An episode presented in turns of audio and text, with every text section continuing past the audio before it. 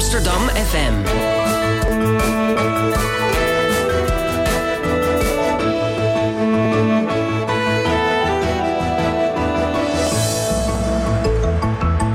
Radio Swammerdam. Ja, goedemorgen en welkom bij Radio Swammerdam, het leukste wetenschapsuurtje op Amsterdam FM. Elke zondag van 11 tot 12. En als podcast te vinden in onder andere iTunes en Stitcher en Soundcloud. Mijn naam is uh, Melita en uh, lieve, zit jij nou door mijn intro heen te eten? Ja, ja, ik heb echt een onwijze kater. En ik hoorde laatst dat uh, vet eten daar goed voor is. Dus ik, heb, ik dacht, ik eet even wat chips, maar ik had geen tijd om te ontbijten. Dus, Oké. Okay. Nou ja, behalve dat het vreselijk veel uh, geluid maakt, is het wel uh, een mooi bruggetje naar het onderwerp van deze uitzending. Namelijk eten en gezondheid. Dit is de tweede aflevering in ons dossier wetenschap. Uh, met de W tussen haakjes, etenschap. Vorige ging over geur. Die kunt u nog terugluisteren via ons podcastkanaal. Lieve, dat was jouw uitzending. Ja, precies. Het ging over geur. En ik moet een rectificatie plaatsen, want ik heb toen iets verkeerds gezegd. ik liet toen een fragment horen van de um, ongesigneerd podcast. En ik zei toen dat hij door verkeerde mensen werd gemaakt. Hij werd echt gemaakt door Laura Stek en Tjitske Musche. En de uitzending heet Luisteren met je neus, want het ging over geur en fermentatie. Leuk. Is het een aanrader? Uh, ja, het is tot nu toe de meest beluisterde uitzending van uh, dit hele seizoen. Dus uh, sowieso een aanrader. Heel goed. Nou, dan gaat die aflevering dus ook luisteren. Maar vandaag hebben we het over gezondheid. Aan tafel zit antropoloog Lisanne Klaasens van de UvA. En zij heeft de Super Healthy Scene van Amsterdam onderzocht. En aan tafel hebben we ook nog gezondheidswetenschapper Mariska Bot van de VU. Zij zij is aangesloten bij het Mood Food Project, die het verband tussen depressie en gezond eten onderzoekt. En Sikko de Knecht uh, is hier van Goedemorgen. Goedemorgen. Uh, mocht u overigens mee willen praten of met een prangende vraag zitten, liever houdt het Twitter bij. Dus dat kan uh, Radio Zwammerdam of met een hashtag wat je leuk vindt. Hashtag Radio Zwammerdam. Maar met hashtag, hashtag honger. Hashtag honger. hashtag chips. Um, ja, wat niet al onze luisteraars misschien weten, is dat wij voor de uitzending natuurlijk altijd een soundcheck doen. En dan vragen we onze gasten altijd wat ze vanmorgen hebben ontbeten. Uh, en dat past eigenlijk wel heel erg bij deze uitzending, dus dat gaan we ook even live doen. Uh, lieve, wat heb jij ontbeten? Ja, chips dus. dat, dat, was ook echt jouw ontbijt? Nee, nee, ik heb een kaasbroodje gegeten, maar het helpt niet echt tegen de kaas. Ook een beetje ja. een brak ontbijt. Ja. En Mariska, wat was jouw ontbijt? Nou, ik heb uh, deze ochtend ontbeten met een uh, schaaltje muesli met uh, milde halfvol yoghurt. Okay. En daarbij een lekker kopje thee. Klinkt als een hele bewuste keus. Ja, redelijk. Ja, ik mis nog even het fruit- en groenteaspect, maar verder was het redelijk goed, denk ik. En Lisanne, wat was jouw ontbijt?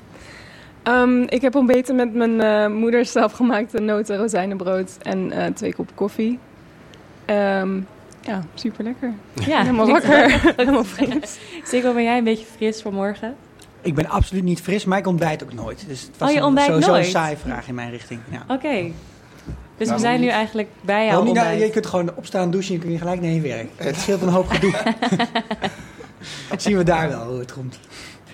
Oké, okay, nou. Lisa, wat heb jij ontbeten? Ik heb ook ontbeten met muesli. Maar wel, ik heb er wel een peer doorheen gedaan. Dus ik had toch wel die uh, extra fruit. En heb je dan zelf je muesli gebakken? Want het nee, ik haal die wel gewoon bij de Albert Heijn. Oké. ja. Mag geen reclame maken. Oh, sorry, Shit. bij zo'n winkel. Ja. In Amsterdam is er maar één soort supermarkt, ja. laten we wel wezen. Oké, okay, voordat we zo meteen gaan spreken met Lisanne Klaasens, luisteren we uh, naar een fragment van foodvlogger Vivian Reis. Zij vertelt over haar favoriete ontbijt, namelijk de groene smoothie. Green smoothies. Nou, jullie hebben er vast allemaal wel eens van gehoord. Het is mijn favoriete ontbijt, uh, maar ook lekker voor tussendoor. Maar hoe maak je hem nou? Want dat vragen toch veel mensen zich af. Nou, de basis is eigenlijk altijd spinazie of kool. Dat is eigenlijk een, een bladgroente. Want die kan je ook het beste combineren met fruit. Dat is eigenlijk het allerbeste voor de vertering. Dus ik neem altijd wel een, een grote hand spinazie. Goed wassen van tevoren. Zeker als je de niet-biologische variant kiest. Dan kan je hem eigenlijk zo zoet maken als je wil. Dus je kan er fruit toevoegen. Nou, ik vind een banaantje altijd wel heel lekker. Maakt dat toch een beetje zoet en een beetje, een beetje dikker. Zeker als je het als ontbijt gaat eten, is het wel heel lekker om, uh, om toch een soort van uh, smoothie te nemen. Wat ik heel lekker vind, en dat is heel goed voor de omega's, voor je huid, dat doen we natuurlijk ook allemaal, een avocado. Nou, dan doe ik er ongeveer een halve avocado of zo doe erin. Zorg wel dat je een lekkere rijpe hebt. Zo. Nou, Een van de allerlekkerste en gezondste fruitsoorten zijn eh, de blauwe besjes. Ook heel goed voor de huid. En dan kun je of kiezen voor water. Maar ik vind kokoswater altijd zo lekker om er doorheen te doen. Want dat geeft dan net even zo'n lekker extra smaakje. Nou ja, en dan is het eigenlijk heel simpel. Je hebt echt een lekker ontbijt. Oren dicht, daar komt ie.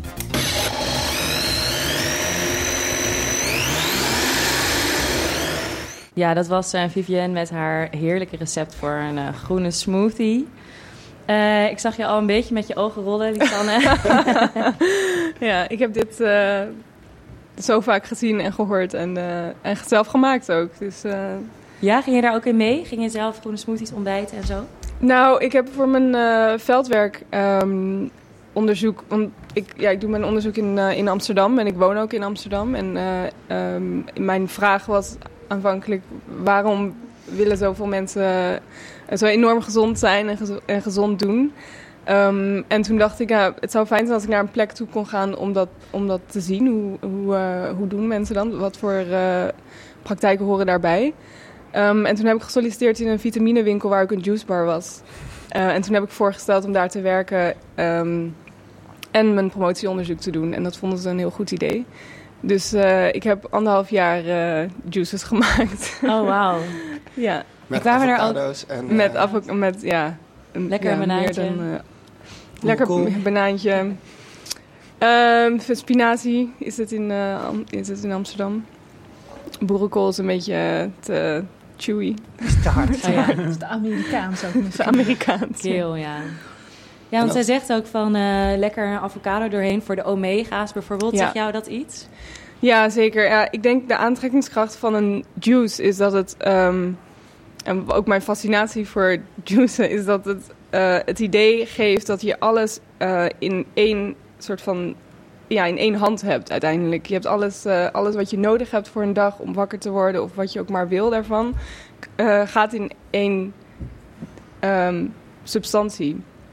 Um, en dat was in de winkel ook heel erg interessant. Want we hadden ook allemaal potjes met poedertjes. En dan vraag je altijd aan de klant: uh, wat, wat, wil je, wat heb je nodig vandaag? Weet je wel? Een beetje energie, een beetje meer dit, een beetje meer dat.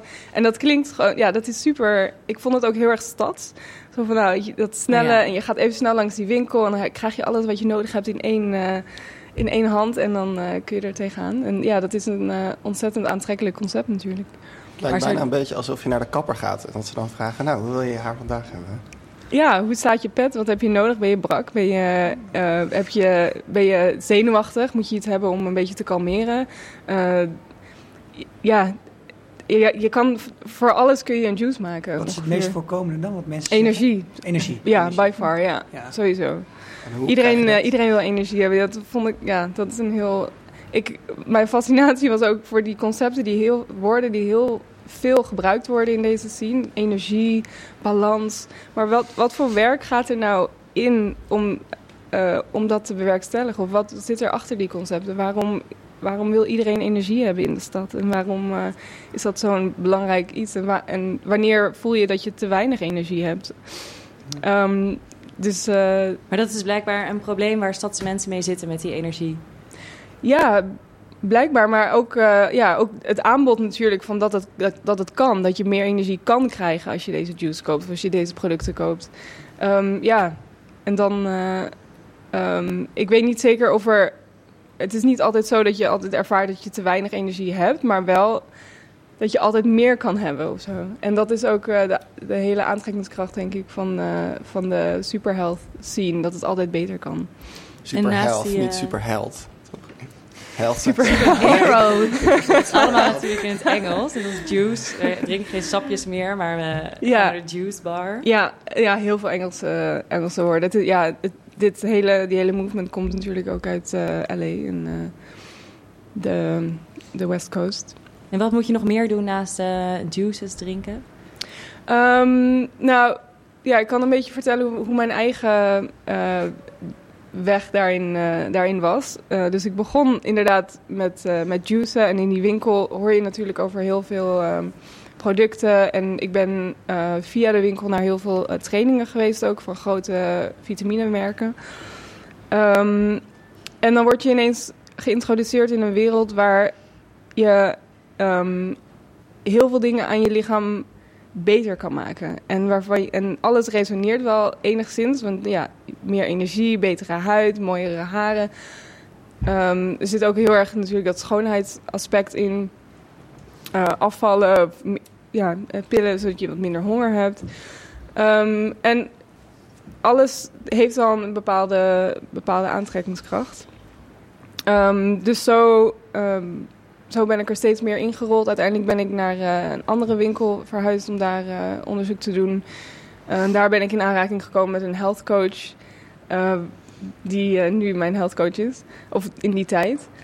Ehm, en dan, toen ben ik via haar in een soort sportregime beland. Ehm, Oké. In een soort bootcamp programma. Dat hoort er ook bij. En ja, je wordt gaandeweg met steeds meer dingen komen, er, komen erbij. Dus op een gegeven moment ehm, zat ik niet alleen aan vitamines, maar deed ik ook een detox. eh, drie keer in de week om zeven uur 's ochtends sporten. Eh zat je vast en allemaal en een heel voedingsregime. dus eh, het is echt een soort proces wat je meemaakt, ja, waar je doorheen gaat. En elke keer komt er nog wat meer bij. En op een gegeven moment moet je al je aardse bezittingen verkopen en in de kerk gaan wonen. Nog net Ja. geen secte. Het is, nou, het is wel een. eh, nee, ik zou het zeker geen secte noemen, maar het is wel een bubbel waar binnen bepaalde concepten, bepaalde producten, bepaalde praktijken heel erg belangrijk zijn en heel erg eh, heel veel betekenen.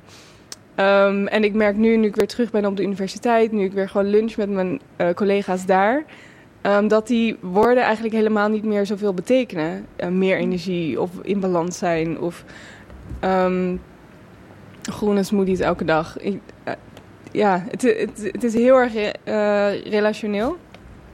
Ehm, en die woorden worden belangrijk gemaakt in bepaalde contexten. Dus hoe zit het Ehm, dan sociaal? Is het echt een groep, die super healthy scene in Amsterdam? Ja, het is een groep. Er zitten heel veel gradaties in. Eh, ik bedoel, ja, dat heb ik ook gemerkt met mijn eigen proces in die scene. Je kan er een beetje in zitten, je kan er heel erg in zitten.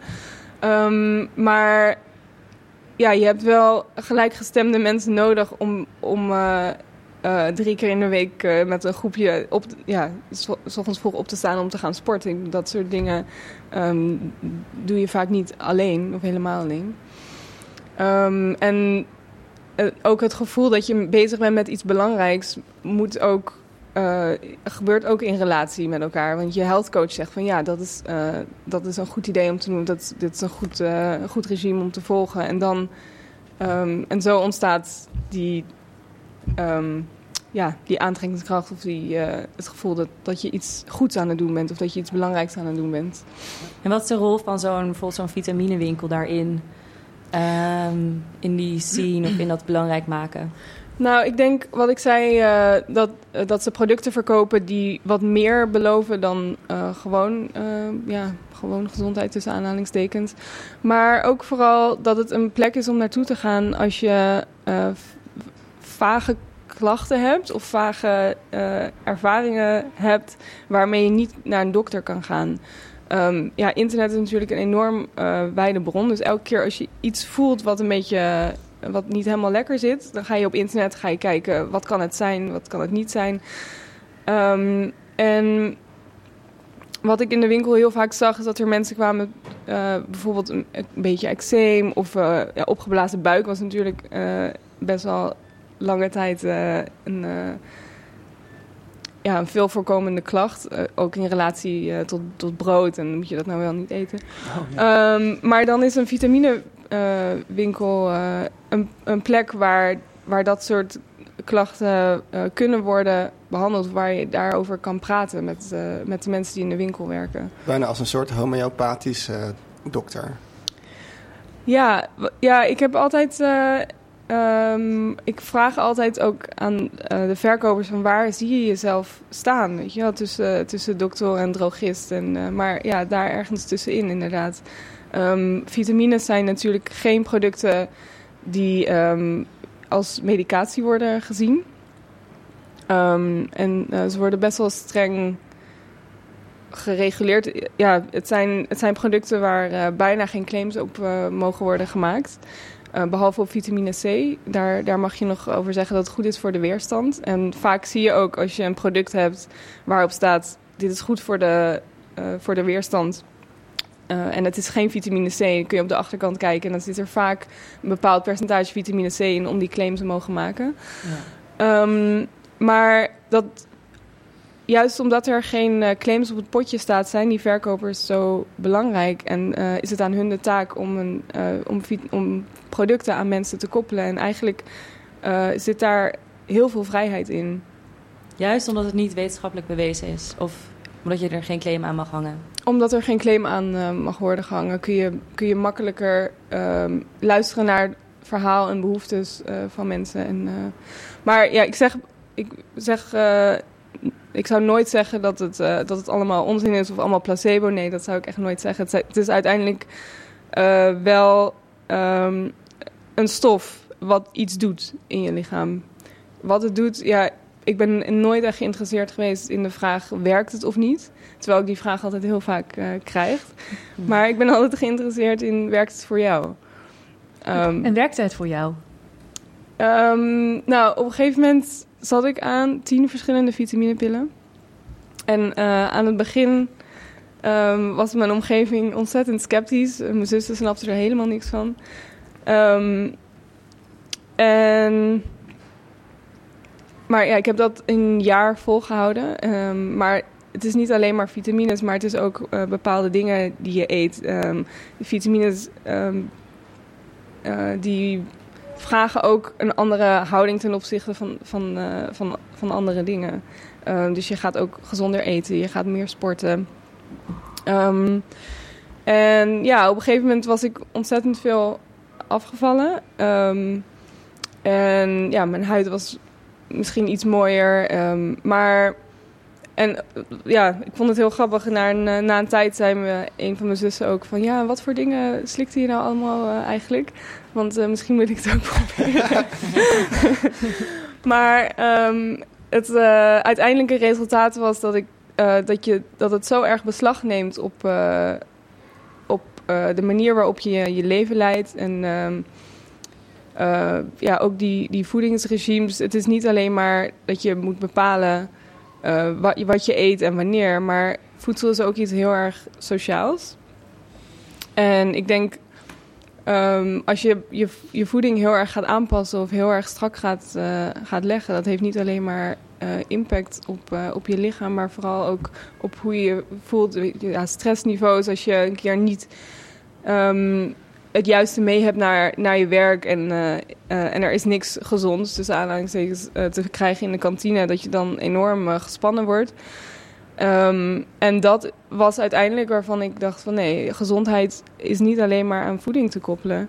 Ehm, maar het is, voeding is zoiets sociaals en het, het, eh, het, het gaat door in, in, eh, in allerlei aspecten van het leven. Zou je zeggen dat het een sociaal construct is? Oh nee. Wat is een sociaal construct? Ehm, nou, je beschrijft net heel mooi hoe je eh, daar... Hoe lang was je daar? Anderhalf jaar of een half jaar? Zat je daar als antropoloog in die winkel en was je echt onderdeel van die gemeenschap. En toen je terugging naar de universiteit... hadden al die woorden eigenlijk een hele andere betekenis... of misschien helemaal geen betekenis meer. Dus, en zoals ik het hoor, beschrijf je eigenlijk hoe de waarde van het, e- van het eten van die dingen die je dan in die winkel koopt... dat het voornamelijk in een sociale waarde zit. Nee, ik zou eh, het niet zo zeggen, want uiteindelijk spelen er ook heel veel biologische processen in eh, mee. Wa- Wat voor voeding je neemt, wat voor vitaminepillen je neemt. Ehm, en ik, ik zag ook mijn lichaam veranderen. Ehm, dus ja, wat ik probeer te doen is dat meer samentrekken, meer een dialoog aangaan met eh, ook de, ja, de biologische aspecten van, eh, van wat je eet en hoe, hoe je je voelt. En dat en andersom ook, dat sociale aspecten ook heel erg eh, te maken hebben met eh, lichamelijke processen.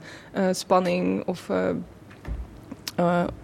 blijdschap. Of dat, dat, eigenlijk niet, dat je dat niet zo erg kan scheiden. Ehm, en zo wil ik er ook over gaan schrijven en over nadenken. Ik wil nog heel graag weten. Je zat er natuurlijk als antropoloog en je hebt het de hele tijd over de aantrekkingskracht van die superfoods. Maar wat voor soort mensen kwamen daar? Kwamen daar Jordanezen of zijn het juist eh, zo- mensen zoals Ehm. wij? Niemand kan ons zien natuurlijk, maar wij. Bijvoorbeeld studenten. Ja, studenten zeker. Eh, heel veel jonge mensen. Hoe was de man-vrouw verdeling? Ehm, vooral vrouwen. Ja. Ja, want ja, het is natuurlijk ook een heel erg eh, eh, gezondheid en esthetiek waren gewoon heel erg eh, met elkaar verbonden daar. Ehm, en ja, het is ook een, ja, ook een soort status eh, ding. Als je, als je het je kan veroorloven om eh, je druk te maken over eh, ja, meer dan gezondheid eigenlijk. Ehm, dus ik zou zeggen, ja, wel jonge mensen die iets meer te besteden hebben. Maar daarbij moet ik zeggen dat er ehm, ook heel veel mensen zijn die hun die niet per se iets over hebben in hun budget, maar meer hun budget aanpassen op deze, eh, eh, op deze producten en eh, praktijken. Ehm, maar ja, vooral, vooral vrouwen. Ja. Ja. En ja, hoe meer je de sportkant op gaat, vind je ook wel meer mannen. Ehm, ja, mensen die in de winkel kwamen voor een juice, dat was ongeveer gelijk. Maar, men, maar dan mensen die een detox willen doen, dat is dan meer, ja, was meer vrouwen, wat ik heb meegemaakt. En komt dat denk je door die verbinding tussen esthetiek en gezondheid? Ehm, ja, ik denk deels wel. Ehm, ik, ja, ik durf daar niet heel erg een uitspraak over te doen waar het precies door komt. Maar ik denk dat dat zeker een rol eh, speelt. Ja. En ook aan tafel zit eh, Mariska Bot van de VU. Ehm, ja, jullie kijken ook naar het effect van voedsel en lifestyle op een hele andere manier. Hoe luister jij naar eh Lisanne? Ehm, ja, ik vind het heel, heel fascinerend eigenlijk. Wat, eh, ja, en ook heel leuk om te horen dat je echt ook zelf het aan de lijve hebt ondervonden. Door jezelf daar gewoon even in die wereld eh, onder te dompelen. Ja, En, dat was eh, ook wel echt nodig, denk ik. Om, ja, ook, ook dat sporten. Je kan niet om, om zeven uur s ochtends naar mensen gaan kijken die aan het sporten zijn. Maar je moet meedoen, je moet een proces ingaan met mensen. En het Ja. is ook allemaal een proces wat mensen doormaken. Dus je kan daar veel beter over praten als je, als je daar met hun in gaat. meegemaakt. Ja. Ja. Ja. Waar ik dan nog wel benieuwd naar ben, is of het ook eh, voor de langere duur dit is. Want je zei zelf dat je het ongeveer een jaar hebt volgehouden. En dat het was kennelijk ook best een opgave om dat gewoon in je leven in te bouwen. En Ja, maar ja, dat is dus een van eh, de punten die ik eh, wel wil maken. Dat het, ehm, ja, hoe verder je gaat, ehm, ja, bijvoorbeeld in, in een gesprek met je health coach maakt zo'n zo'n voedingsregime en een sportregime eh, is heel erg logisch. En je hebt het gevoel van als je die deur uitloopt van ik ga iets goeds doen voor mezelf. Maar als dan blijkt eh, dat de biologische winkel waar je je boodschappen zou moeten doen veel verder weg ligt dan een andere supermarkt en dat je je om moet fietsen eh, of dat je niet meer niet mee kan doen met de borrel op je werk. Of je alle, het, heeft, het heeft een eh, invloed op, op zoveel aspecten op je leven. En als je heel erg veel moeite moet doen om, eh, of als jouw leven daar eigenlijk de dagelijkse dingen waar je mee bezighoudt, eigenlijk helemaal niet zo goed passen bij zo'n regime, dan kan dat zoveel stress opwekken dat dat helemaal niet eh, fijn is of helemaal geen fijne manier van leven is. Ehm, en daar, ehm, ja, dan zeg ik van, ja, dat, het is, dat is geen houdbare manier om je leven te leiden. En, ehm, maar ja, dat, is, dat kan frustreren. Ik bedoel, als ik maar naar mijn health coach keek, was dat heel makkelijk. En je ziet het ook bij eh, bloggers, dat dat dan super makkelijk is voor hun. Omdat zij hebben hun hele leven, doen zij dit. Dus, eh, ja, terwijl voor dus- normale mensen...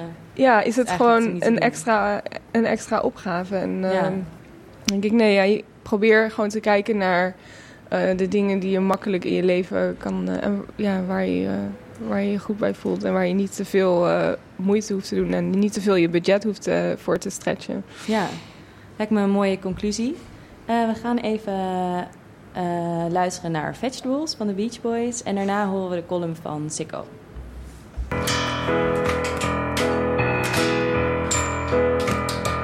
I'm gonna be round my vegetables. I'm gonna try down my vegetables. I love you most of all. My favorite vegetable.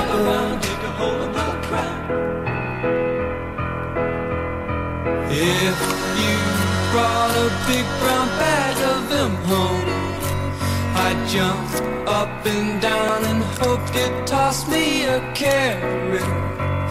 I'm gonna keep well my vegetables, cart off and sell my vegetables. I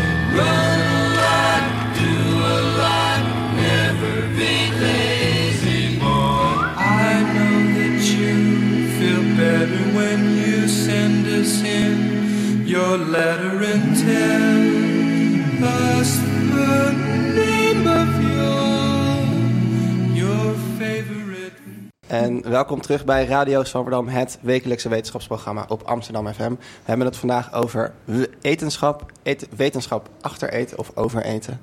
Je kunt nog steeds meetwitteren via Radio Zwammerdam, dat is een hashtag of gewoon een apenstaartje. En dan kunnen we, als je een vraag hebt, kunnen we die stellen aan de gast aan tafel. En ook te gast is onze vaste columnist Sikko de Knecht. En hij gaat een, eh, een column vandaag. Sikko, take it away. Een programma dat ik graag kijk is de Keuringsdienst van Waarde. Inderdaad, dat heerlijke hipsterprogramma op de donderdagavond.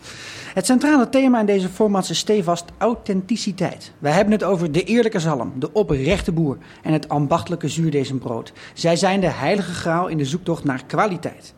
We ontdekken in een hapklaar half uurtje de verontrustende feiten over de manier waarop onze gebruiks- en levensmiddelen worden geproduceerd. En dat is niet altijd wat je ervan had verwacht.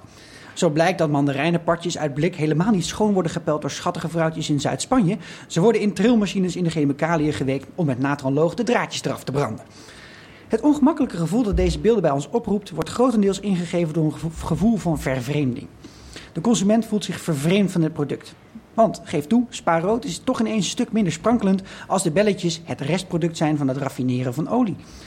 De oranje kleur van zalmforel is toch minder aantrekkelijk als je weet dat het uit de kleurstof van de viskorrels komt en niet uit de vis zelf. Ook de producent lijkt vervreemd van zijn product. De maker van pastasaus bij Bertolli is geen chefkok, maar een operator die machines draaiende houdt. De wijnboer blijkt als een veredelde alchemist naast druiven nog allerlei poedertjes toe te voegen aan zijn product en hoeft het niet eens op het etiket te zetten. Deze tegengestelde gevoelens van authenticiteit aan de ene kant en vervreemding aan de andere kant zijn sterk afhankelijk van een derde kracht, namelijk kennis. Zolang wij absoluut geen idee hebben hoe filet Amerikaan gemaakt wordt, zijn we ten volste bereid het op een cracker te smeren. Het omslagpunt komt wanneer, wanneer we kilo's tartaar en afvalvlees in een stortkoker zien verdwijnen om vermengd te worden met liters oranje mayonaise. Ja, kennis van zaken kan onze smaak flink bederven. We raken vervreemd van het product of zien de vervreemding op de werkvloer en besluiten dat dit toch niet de bedoeling kan zijn. Nee, liever investeren wij in iets wat we begrijpen en waar we de liefde en toewijding kunnen zien, proeven en ruiken in het eindproduct. Deze gevoelens van vervreemding worden in het bijzonder versterkt wanneer er allerlei enge manipulaties worden uitgevoerd. Bijvoorbeeld met de genen in ons eten. De Europese Unie is bijvoorbeeld al decennia mordicus tegen genetisch gemodificeerde soja en andere gewassen. Er komt geen olie, er komt geen tanker de haven binnen als er ook maar één korreltje soja in zit die genetisch gemodificeerd is. Natuurlijk zijn er redelijke argumenten om voorzichtig te zijn met genetisch gemodificeerd voedsel. Maar eigenlijk is bijna al ons voedsel al genetisch gemodificeerd. Of het nu is door enten, stekken of kunstmatige selectie, de meeste van onze gewassen, gevogelte of vee, lijken al lang niet meer op hun voorouders. En hoe reëel is het dat we steeds meer belang hechten aan een authentieke productiewijze? We kunnen al het eten op de wereld toch niet produceren op zo'n eerlijke wijze? Überhaupt is het zeer lastig vaststellen wanneer een product nou eigenlijk authentiek is. De biologische keuken duldt geen inmenging van genetische opbouw van planten. En is warst van kunstmest en andere hulpmiddelen. Wel haast sectarisch wordt er gezocht naar de meest oorspronkelijke gewassen en verbouwingswijzen om het maar zo natuurlijk mogelijk te doen. Ja, dat kan misschien ideaal zijn. Maar wanneer is het dan gemodificeerd en wanneer niet? En bovendien, hoe was je van plan om met deze wijze de groeiende wereldbevolking eigenlijk te voeden? In de discussie over authenticiteit is kennis tegelijkertijd de oplossing en het probleem. Kijk, het oergraan is misschien wel de meest originele grassoort, maar zeker is ook dat onze voorouders het niet met heel veel gemak konden eten. Het huidige eetbare graan is het gevolg van generaties van kruisen, enten, stekken en heeft door deze grove vormen van genetische modificatie, want dat is het namelijk gewoon, maar liefst drie sets met chromosomen gekregen. Wat in de bespreking van waarde weinig of geen aandacht krijgt, is dat authenticiteit ook wel degelijk een keerzijde heeft, namelijk die productiewaarde. Genetisch gemodificeerde gewassen hebben al snel een veel hogere opbrengst per hectare dan hun natuurlijke broertje. Bijvoorbeeld omdat je een aardappel en een tomaat tegelijk aan dezelfde plant kunt, kunt kweken. Het zijn immers allebei nachtschaden. Of dat je bonenplanten kunt kweken die met tien keer minder water af kunnen. Heel handig in Oeganda. In steeds meer landen is gentechmais dan ook een welkome oplossing voor de voedseltekorten die daar zijn. En bovendien zijn de huidige methoden voor genetische manipulatie oneindig veel doeltreffender en veiliger dan hun prehistorische voorgangers. Ja, er is een tijd geweest dat men gewoon gammastraling op tomatenzaadjes schoot om het DNA te muteren, maar die tijd is heel erg ver achter ons. En dat die vervreemding en gebrek aan kennis ons nog altijd parten kunnen spelen, bleek bij de bespreking van het voorstel van minister Dijksma, toen nog Economische Zaken, nu hoofd Vira, om aan het eichromosoom van kippen een fluorescent eiwit vast te maken. De gedachte was, omdat we in Nederland jaarlijks 40 miljoen 40 miljoen pasgeboren mannetjeskippen in een shredder flikkeren, omdat we niks met de mannetjes kunnen, leek het onderzoekers een goed idee om de eieren met mannetjes erin groen licht te laten reflecteren als je er met een lampje op schijnt. Dan kun je ze namelijk alvast afvoeren voordat de eitjes uitkomen. Een kamermeerderheid was tegen deze kwalkip en glow-in-the-dark eieren. Eieren die letterlijk niemand kwaad doen. Ze komen niet in de veestapel terecht. Dat eiwit doet naast licht geven helemaal niks. En we hoeven ze niet op te eten. Maar toch was het niveau van onbegrip te hoog om dit geweldige initiatief, zo vind ik het echt, toe te staan. Er is geen haan die kraait naar de onmenselijke hoeveelheid antibiotica die wij in kippen spuiten, maar wee je gebeente als je ze genetisch modificeert. Kennis van zaken roept de initiële vervreemding op die we voelen bij de producten in ons boodschappenmandje. En begrijpelijk. Het zet ons aan het denken over wat we acceptabel vinden en maakt ons kritisch op de oorsprong en productiewijze. Maar een goed begrip van problematiek is niet bereikt in een hapklaar half uurtje. Vervreemding is een prima beginpunt voor de discussie. En kennis geeft de consument een stok om mee te slaan als de producent te ver gaat. Maar hoe menselijk het gevoel van angst voor het onbekende ook mogen zijn, soms moet ze overwonnen worden om grotere problemen op te lossen. De wereldbevolking heeft behoefte aan eten. En nodeloos zoeken naar authentieke aanpak zonder innovatie toe te laten, is vooralsnog geen duurzame oplossing. Dankjewel, Sikko. Alsjeblieft. Uh, ja, Mariska en Lisanne, wat, uh, hoe luister je naar die column van Sikko? ja, wat nee, ja ik, uh, ik, ja, ik vind het een heel mooi onderwerp, vervreemding. En um, wat uiteindelijk in mijn veldwerk ook um, bij mij een beetje um, niet zo lekker zat, was dat het heel erg. Dat producten heel erg worden gezien als dingen om je beter te maken, maar dat, dat het niet, dat je lichaam of welzijn niet per se werd gezien als een, uh, um, kon, ja, um, hoe zeg je dat, in uh, relatie met je omgeving. Dus hoe, dat, dat er niet zo goed werd gedacht, nagedacht over als je omgeving goed is, dan, dan gaat dat ook door op je, op je lichaam. En ik denk, um, ja, ja, en ook met al die hypes van uh, producten die ver die uit het Andes gebergte komen en uh, waar niet echt uh, over na wordt gedacht. Ja, ik denk dat het belangrijk is als we die connecties maken. En, maar het is moeilijk. Het is moeilijk om altijd het goede te doen. Hè? Ja. Mariska, ja. wat dacht jij? Ja, ik moest vooral denken aan dat authenticiteit. dus dat eigenlijk ja, zo min mogelijk bewerkte producten en Ehm, dat- herken ik eigenlijk ook wel gewoon in, in mijn omgeving. eh, dat daar toch wel eh, ja, mensen daar meer naar op zoek zijn. En in plaats van dat ze allerlei bewerkte koekjes en eh, producten al kopen, dat ze veel meer zelf gaan bakken of zelf eh, natuurlijke producten gaan snijden en bewerken. En dat, nou ja, daar, daar, daar moest ik even aan denken, Ja. dat ik de column ook hoorde. Ik denk ook dat het leuk is om, om vaak te kijken naar wat, wat wordt er nou betekend in een bepaalde context als het woord natuurlijk wordt Mhm. gebruikt. Ja. En dat er eigenlijk heel veel werk en heel veel techniek bij komt kijken om, een, om iets natuurlijk Ja. te mogen noemen. Ja, dit, dit is een, ik heb het eerder eh, geschreven ooit, maar het is lang, drie jaar geleden zo. Dus ik heb allemaal nieuwe Oh. eh, voorbeelden erin gestopt en gekeken wat er in de tussentijd is gebeurd. Maar bijvoorbeeld dat met die zalm, hè, de zalmforel. Ja. Dat is een aflevering van de Keuringsdienst van Waarde. En eh, dat zijn gewoon forellen. En als je die viskorrels geeft met een soort kleurstofje erin, dan wordt dat vlees van de vis, wordt, grappig hè, vlees van de vis, wordt oranje. En eh, dan zitten ze ook helemaal van, nou ja, nou ja, ben je nou van god, nou zeg, nee, nou.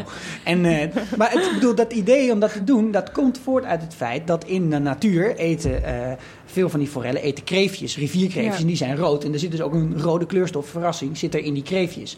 En dat komt uiteindelijk bij die dieren ook gewoon in hun vlees terecht. En daardoor wordt het vlees rood. Alleen als je zo'n grote vijver hebt waarin die forellen hebt zitten. en je hebt geen Kreefjes. nou, dan blijft dat wit. En dan willen de mensen het niet meer. Maar dan bedenkt er dus iemand bij DSM. die denkt, nou, dan maak ik gewoon een korrel en waar ik een kleurstofje in doe. En dan wordt het wel. En dat wordt dan als een soort heel manipulatief en verschrikkelijk gezien. Terwijl, ja, maakt helemaal geen hol uit. Ik bedoel, de, de, de hele kleurstof is niet schadelijk voor wie dan ook. En de mensen in de winkel willen graag eh, dat, dat, dat kleurstofje in die vis hebben. Oké, zo wat? Dan zijn we toch klaar met de discussie. En dat zie je ook met genetisch gemodificeerd voedsel heel erg. Ehm, genetisch gemodificeerd, iedereen denkt dan gelijk aan de Simpsons met een vis met drie ogen die bij een radioactieve eh, bron van water ziet of zoiets. Weet je wel? Die denken gelijk aan een eh, nuclear power plant of dat soort dingen. En dat komt inderdaad om in het verleden is men gaan proberen om dingen genetisch te modificeren door er gewoon lukraak gammastraling op te knallen. En dan muteert er wel eens iets, ja. En dan soms in, in een van de duizend gevallen is dat iets nuttigs wat er eh, modificeert. Alleen we zijn nu, als je genetische modificatie doet in deze dagen, in this day and age, kun je super specifiek op het precieze plekje in het chromosoom waar je iets toe wil voegen, kun je precies daar zo van, nou, misschien eh, is het dan wel handig om eh, de koeien die wij in Nederland hebben, iets langere vacht te geven. Hoeven ze namelijk minder lang op stal te staan.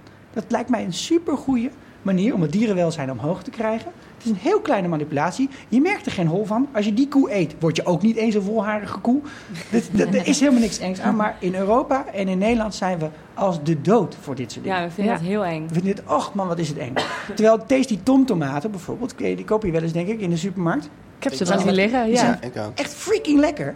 Want er zit namelijk heel veel natriumglutamaat in. Dat vinden wij, hè? dat is eh, sodiumglutamate. Dat is, dat- onze receptors vinden dat fijn. Het zit ook in, eh, in rood vlees zit het en dat soort dingen. Dat zit, die, die, die tomaten zijn daarop geselecteerd en ook genetisch gemodificeerd om zo te, zo te En worden. daarom vinden we het daarom zijn ze lekker. Ja, nou dankjewel Sikko voor je extra bijdrage. Eh, Mariska Bot, jij zit ook hier aan tafel. Jij bent onderzoeker bij het Mood Food project van de VU. En jullie onderzoeken samenhang tussen depressie en eten en lifestyle. En ehm, ik heb hier even een heel ingewikkeld woord opgeschreven, namelijk de 2 bij 2 Factional Design eh, experiment methode. Zeg ik dat dan goed? Ja, bijna. Ja. 2 bij 2 factorial design. eh, ja. En eh, nou ja, ik, neem aan dat je wel wil weten wat dat dan betekent. Ja, zeker. Ja, nou dat slaat eigenlijk op een, eh, het onderzoek wat wij doen. Ja, Moodfood is een ja, grootschalig onderzoek dat in Europa wordt uitgevoerd.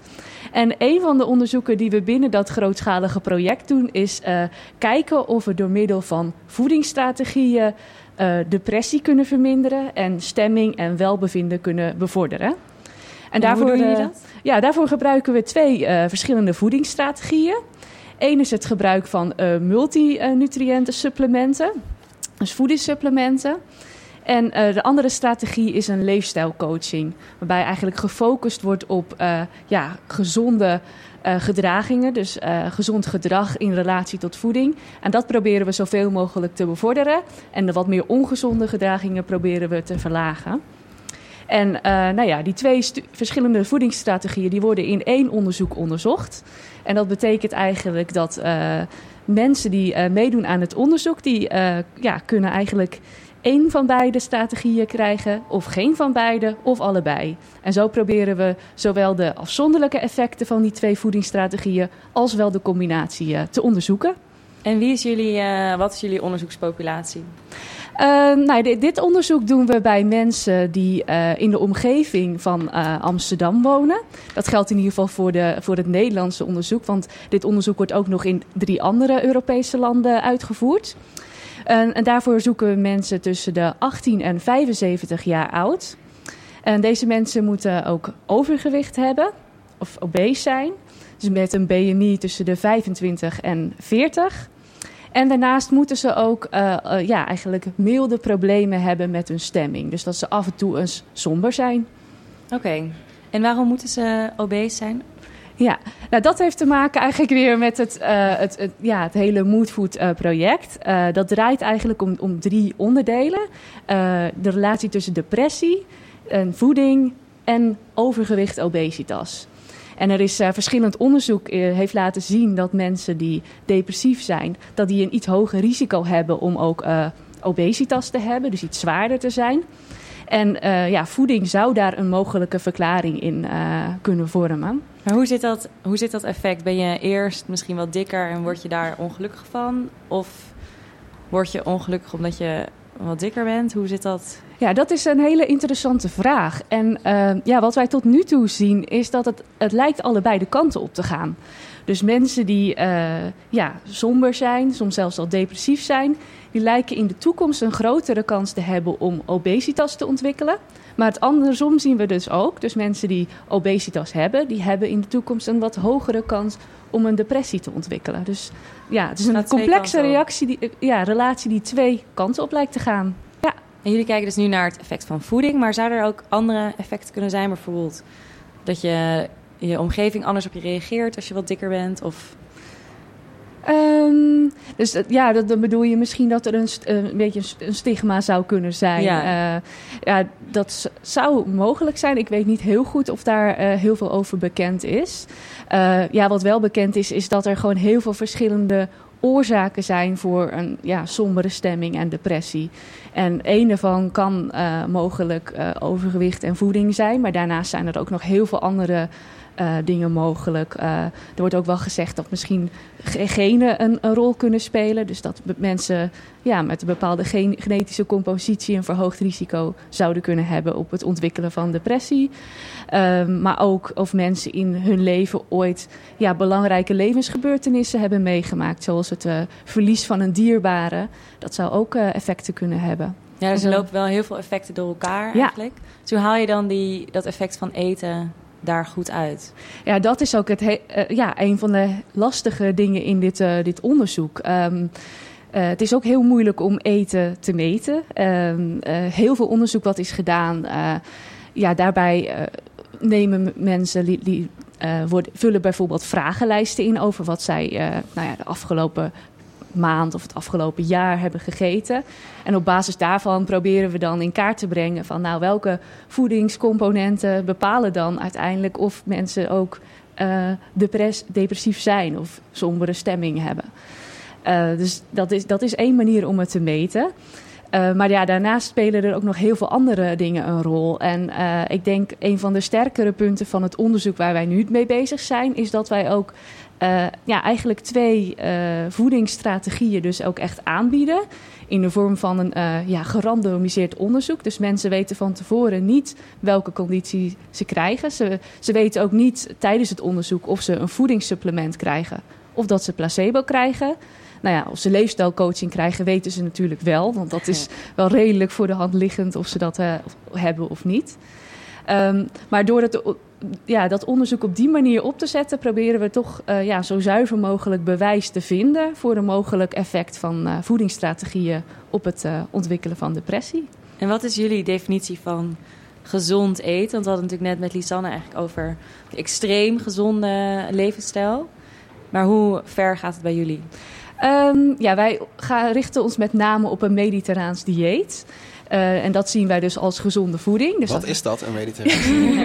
Een belangrijke vraag. Inderdaad, olijfolie is een belangrijke uh, component daarvan. Uh, veel eh, groenten, veel fruit, eh, noten, peulvruchten, eh volkoren producten in plaats van eh, ja, witte graanproducten. Dus geen wit brood of, of witte rijst, maar echt volkoren rijst, volkoren brood. Mozzarella met dioxine erin, of dat weer niet? Dat staat volgens mij niet in het lijstje, alhoewel dat waarschijnlijk in de mediterrane streken ook wordt gegeten.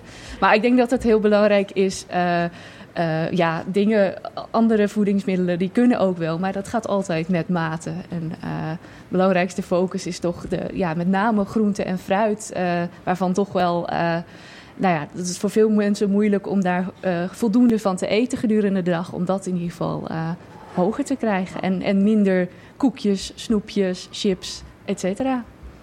En geven jullie eh, een soort lijst mee van dit mag je wel eten, dit mag je niet eten? Of krijgen ze, wat voor soort begeleiding krijgen ze daarbij?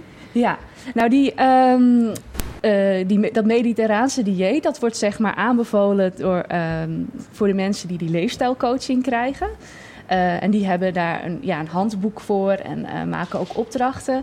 En die worden door een eh, ja, getrainde coach, worden zij eigenlijk gedurende een, gedurende een jaar eigenlijk heel intensief daarin begeleid. Wordt ook heel persoonlijk afgestemd. ja, wat werkt voor één persoon wel? Dat kan natuurlijk voor een andere persoon weer iets heel anders zijn. Mensen hebben ja, verschillende moeilijkheden ten aanzien van gezond eten en gezonde keuzes maken.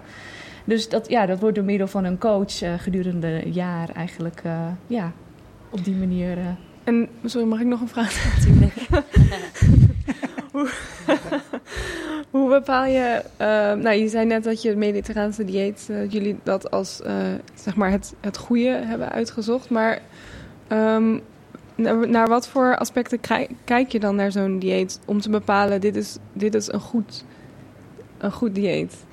Is dat dan alleen biologische... Of, ja, of eh, ja, alleen maar lichamelijke aspecten? Ja, daar is het wel voor een groot deel op gebaseerd. Ehm, er zijn heel veel onderzoeken gewoon in, eh, in de wereld geweest die laten zien dat mediterraans dieet ook eh, voor somatische aandoeningen als hart- en vaatziekten en diabetes ja, vaak een positiever effect hebben. Dus dat dan mensen die gezond een mediterraans dieet volgen, dat die een iets kleinere kans hebben op het ontwikkelen van meer somatische aandoeningen. Eh, nou ja, recent is- zijn er ook steeds meer onderzoeken dat het niet alleen maar gaat om de, de somatiek, dus het lichaam, maar ook eh, dat dieet en mediterraans dieet ook beschermend kan werken voor het ontwikkelen van depressie. Dus mensen die een mediterraans eh, dieetpatroon volgen, hebben een iets kleinere kans om eh, depressie te ontwikkelen over de tijd. Hoe is dat? snelle alcoholist, denk ik. Ja, dan. Want hoe is, hoe is dat dan inderdaad eh, onderzocht? Hebben ze dan gekeken naar mensen die dat eten? Of zijn ze gewoon naar die streek gegaan en hebben ze daar gekeken hoeveel mensen daar ongelukkig zijn? Ze hebben met name gekeken wat, wat mensen eten. Dus door middel van dat soort voedsel, voedingsvragenlijsten. Of mensen moeten dagboekjes invullen waarin ze bijhouden wat voor voeding ze hebben gegeten de afgelopen dagen. En ehm, daarnaast nemen ze daar ook een, ja, een instrument af of een bepaalde manier bepalen ze of mensen in hoeverre ze somber zijn. Dus eh, een symptoom hebben. En ja, eigenlijk worden die twee dingen dan eh, met elkaar in verband gebracht. En zo zien we, ja, kun je op basis van, ja, dat noemen we dan observationeel onderzoek, eigenlijk een ja, kleine inschatting krijgen hoe een mogelijk verband zou kunnen zijn. En ja, dat is nog steeds wel heel complex, want er kunnen natuurlijk heel veel verschillende Ja. verstorende factoren nog een rol spelen, die misschien eh, relaties kunnen verklaren. En dat, dat proberen we zo, ja, zo goed mogelijk eruit te filteren. En jullie zijn nog druk met, eh, ook met het vinden van respondenten. Maar Ja. wat, is, eh, wat is jullie verwachting van, van wat eruit gaat komen? Ehm, ja, wij gaan er natuurlijk van uit dat de, de voedingsstrategieën die we aanbieden, dat dat ook eh, helpt in het verminderen van depressie. Dus dat eh, de, het ontstaan van depressie in mensen die die voedingsstrategieën aangeboden krijgen, dat dat eh, lager is.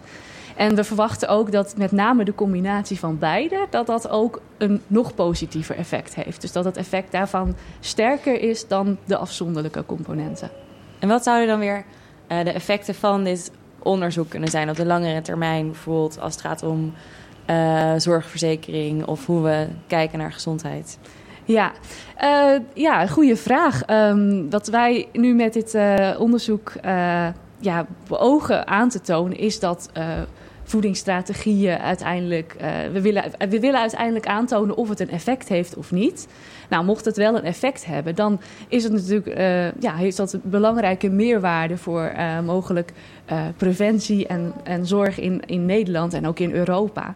Want dan zouden we deze strategieën ook kunnen gebruiken om mensen ook ja, mentaal gezonder te houden. Dus, eh, en het zijn denk ik ook wel aantrekkelijke concepten, omdat het een beetje vanuit de public health en het is niet zo heel stigmatiserend voeding. En eh, daarom denk ik dat het hele aantrekkelijke ja, concepten zijn om iets aan eh, te verbeteren aan je stemming. Dus ik denk dat het in theorie heel veel potentie kan hebben om dat ook uit, te, ja, uit te zetten en in andere situaties te gebruiken. Maar eerst de belangrijkste stap is om even aan te tonen of het wel al dan niet eh, effectief is. Lisanne, kwamen er in de winkel waar jij werkte ook wel eens dikke en ongelukkige mensen? Ehm, en of, sorry. Ik, ja, over hun geluk kan ik moeilijk iets zeggen, denk ik. Eh, iedereen is wel eens ongelukkig. Ehm, maar eh, ja, dikke, ja, niet, ja, niet overmatig, nee. Maar zijn er geen Maar- vitamines die je kunt nemen eh, of die aangeraden worden om je mentale toestand een beetje te temperen? Nou, ik, wat ik interessant vind, ja, eh, ja die zijn er, zeker. Ehm, er zijn ook eh, zeker pillen die op maandag heel erg populair zijn na een weekend feesten. Om je, om je low te verminderen. Maar ehm, ja, wat ik interessant vond aan wat Mariska zei, was dat er heel. ehm, dat, dat ik ook merk dat er meer eh, oplossingen, naar oplossingen wordt gezocht in het, in het lichaam. Voor eh, dingen die misschien een sociale oorzaak hebben. Ehm, en ja, wat, we net, wat je net al zei, depressie kan allerlei soorten eh, oorzaken hebben. Maar één ding wat we dan misschien konden, kunnen controleren is, is ons eigen lichaam. En voor mij roept dat heel veel vragen op voor verantwoordelijkheid. Jo, wie, wie neemt er verantwoordelijk voor? Wie is er verantwoordelijk voor als, als jij depressief wordt of, eh, of niet? Zijn wij dat dan, omdat het ons eigen lichaam is en je daar dan iets aan kan doen? Ja, had je maar gezonder moeten eten, had je minder Ja. chips moeten eten. Precies. Terwijl. eh Ja. Neem er nog eentje. Het is wel een interessante stelling, maar ik denk dat je het ook weer niet zo eh, kort door de bocht kan, kan zeggen. Ehm, want ehm, eh, wat, wat, jou, wat je uiteindelijk eet wordt door heel veel meer eh, factoren bepaald. En niet alleen de keuzes die je zelf maakt, maar ook eh, de maatschappij. Dus hoe makkelijk het is het om in jouw omgeving een gezonde keuze te Ja, maken. is, is er een, zijn er ge- voldoende gezonde opties eh, voorhanden? En nou ja, net in de column hebben we ook al wat, wat modificaties enzovoorts ook gehoord. Eh, nou ja, dat is ook natuurlijk, daar, hebben wij vaak als consument niet heel veel weet van. Maar dat heeft uiteindelijk ook heel veel invloed op wat er eh, beschikbaar voor ons is. En ja, ik denk met name de combinatie van mensen informeren en ook eh, nou ja, de gezonde keuze, de makkelijkste keuze maken. Dat Ja. dat, dat heel nee, veel daar ben, effecten ik, daar ben ik het helemaal, helemaal mee eens. Dat en dan zie je, want jij had wel na anderhalf jaar zo van genoeg met het extreem gezonde. Dus dat is denk ik ook niet wat Mariska per se zou aanprijzen. Maar is er eh, een gevaar van als we te veel op onze gezondheid gaan focussen en ook misschien dat gaan koppelen aan mentale gezondheid? Nou ja, ik heb wel mensen ontmoet die, eh, die ontzettend strak, in ontzettende strakke regimes eh, leven. Ehm, ik heb ook vrouwen gesproken die zo'n laag vetpercentage hebben dat ze niet meer menstrueerden. En Ja. ja, ja omdat dat in haar omgeving eh, eh, ja, belangrijk was of eh, belangrijk gemaakt werd. Ehm, en ja, dat doet ook wat met, eh, met je hoofd, met je gesteldheid. Ja, voor mij zijn die dingen niet zo, eh, niet zo goed te scheiden. Ja, dat snap ik. Mariska, heb jij nog eh laatste opmerking daarover? Ja, nee, ik, ehm, ik zit even te denken. Volgens mij zijn we om, gaan we richting het einde ja, van we de de eindtune al. Ja. Ehm, nou ja, ik, ik denk, ja, het is sowieso gewoon eh fascinerende link die er, die er is. Ehm, eh, en eh, ja, ik denk dat het belangrijk is om het nog wat beter in kaart te brengen. En nou, wij hopen daar, ja, in ieder geval met, met het moedvoedonderzoek, maar ook met het onderzoek van we natuurlijk wat meer inzicht daarin te krijgen. En, Oh ja, nog even inderdaad. Ehm, jij bent ook nog op zoek naar respondenten. Ja, dus als er klopt. mensen zijn tussen de 18 en 75? Ja. dan kunnen zij eh, zich eventueel nog aanmelden bij het onderzoek. Eh, we hebben een website www.moodfood-vu.eu. En daar staat wat meer informatie eh, is, er, is daar te lezen. Dan kun je klikken op een Nederlandse vlag. En anders via ons eh, e-mailadres moodfood.vumc.nl. Daar kunt u ook eh, naartoe mailen mocht u eh, interesse hebben in deelnemen aan, aan dit onderzoek. Oké, heel goed. Nou, allebei heel erg bedankt. Mariska Bolt van de VU en Lisanne Klaasens van de UvA. En heel veel succes nog met jullie onderzoek. Want die zijn allebei nog lang niet klaar. Ja. Ook bedankt Sikko Knecht en Elmar Rikhoff in de techniekhok. Lieve Heremans was mijn co-host. En tot volgende week. Dan is eh Lievens laatste eigen uitzending. Het gaat dan gaan over eh, multi, meta, inter of non-disciplinariteit. Het klinkt heel interessant. Er hoeft geen eh, meer aankondiging, Ja. denk ik. Bedankt voor het luisteren en tot volgende week.